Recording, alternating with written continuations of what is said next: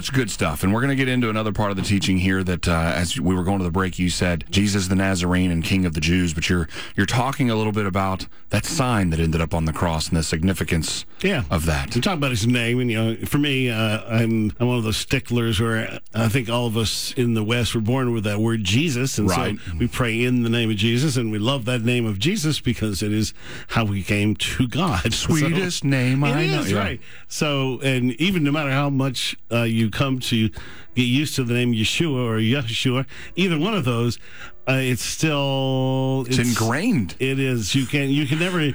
It's just. You, you, if you say a prayer, it's in the name of Jesus. That's It's just- right, It's just built that way. But his name is Yeshua, and so we're going to step into a little a little bit here where we go into Hebrew, Latin, and Greek because the next part of the Passover story is him on the cross. There is no Passover story without Jesus on the cross. Right. And um, Pesach or Passover isn't just about the angel of death in Egypt, but about the Son of God destroying sin and death for humanity. Remember, wonderful that he destroyed sin, but he's got to destroy sin and death for us. Right. So Yeah. death has no victory. It's swallowed up in victory, right? So we don't have to pay those wages. So yeah. it's important. Yeah. So the word Passover is really about Egypt. Pesach, the Hebrew word, is about the kingdom of God. So at the Passover in Egypt, the blood was put over the doorway, down each side above. Uh, each side above for salvation and on either side for protection is what they say all right? so over the doorway down each side above for salvation the sides for protection and it's just this wonderful foreshadowing of the sign they hung on the cross of jesus the romans wrote in we're, I mean, in English, would have said Jesus the Nazarene, King of the Jews or Judeans.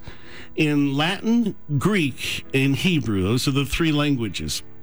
Now, we don't know how they wrote that out. We assume it would have been the uh, pictographs, the Hebrew letters that way, but they could have they could have they could have written out the words too, but would there'd be no reason to do that. But those pictographs, those four letters that sum up his name is Yud, Nun, Mem, Yud, or Yod, either how you want to say that. Right. Uh, of the Hebrew words Yeshua, Nazarene, so Yeshua is Yod, Nazarene, Nun, Melech is the Mem, and uh, and uh, Judeans would have been another Y or the the L sound or I sound that that uh, Judeans is the what we use as a J now.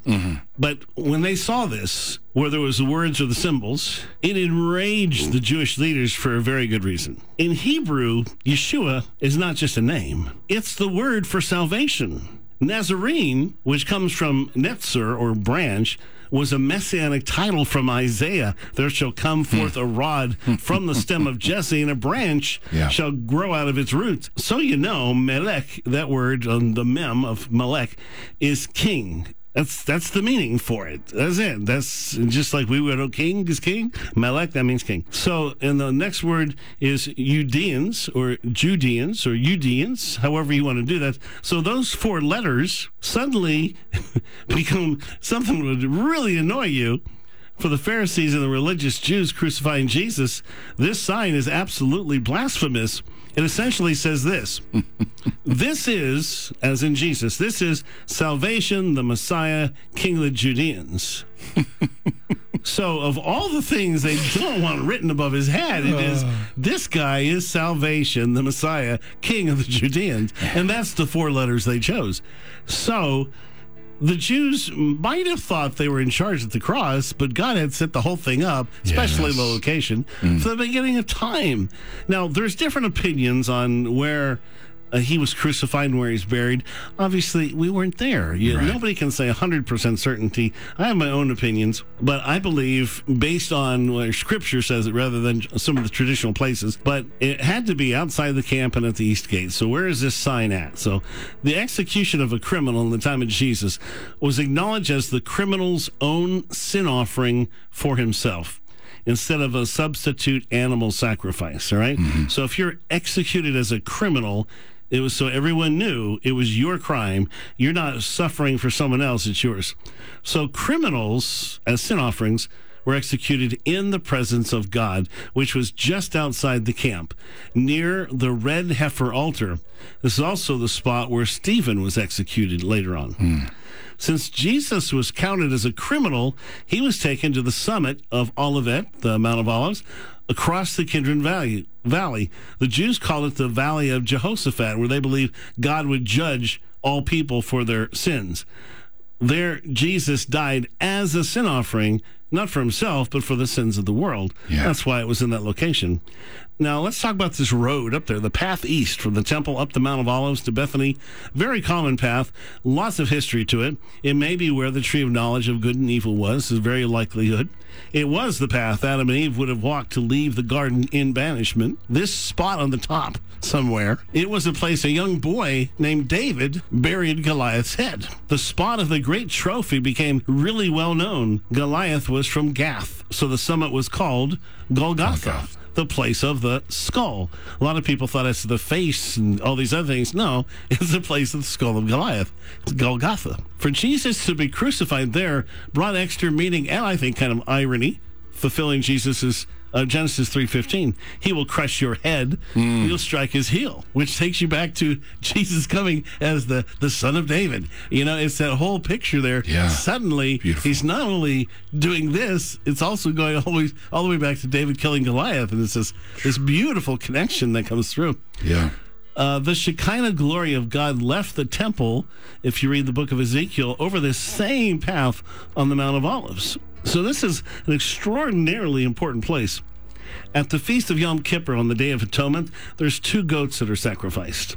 The blood of the first goat was placed on the mercy seat. The Ark of the Covenant inside the Holy of Holies, you pour the blood on it. The other of the scapegoat was released into the wilderness, signifying that our sins were not only covered but also removed. Mm-hmm. Well, in the days of the temple, the scapegoat was led through the eastern gate toward the Mount of Olives, and there it would disappear from view as it followed the removal of sins from the people, mm-hmm. which would have been the same place as the cross. Yeah. But that's not it. The same spot was the location of the ascension of Jesus into heaven. He ascended and disappeared in the same way as the scapegoat disappeared, showing that our sins are removed as far as the east is from the west. Where will Jesus return? On that same spot, it says, split the mountain in two, where a river will flow from the altar to the Dead Sea.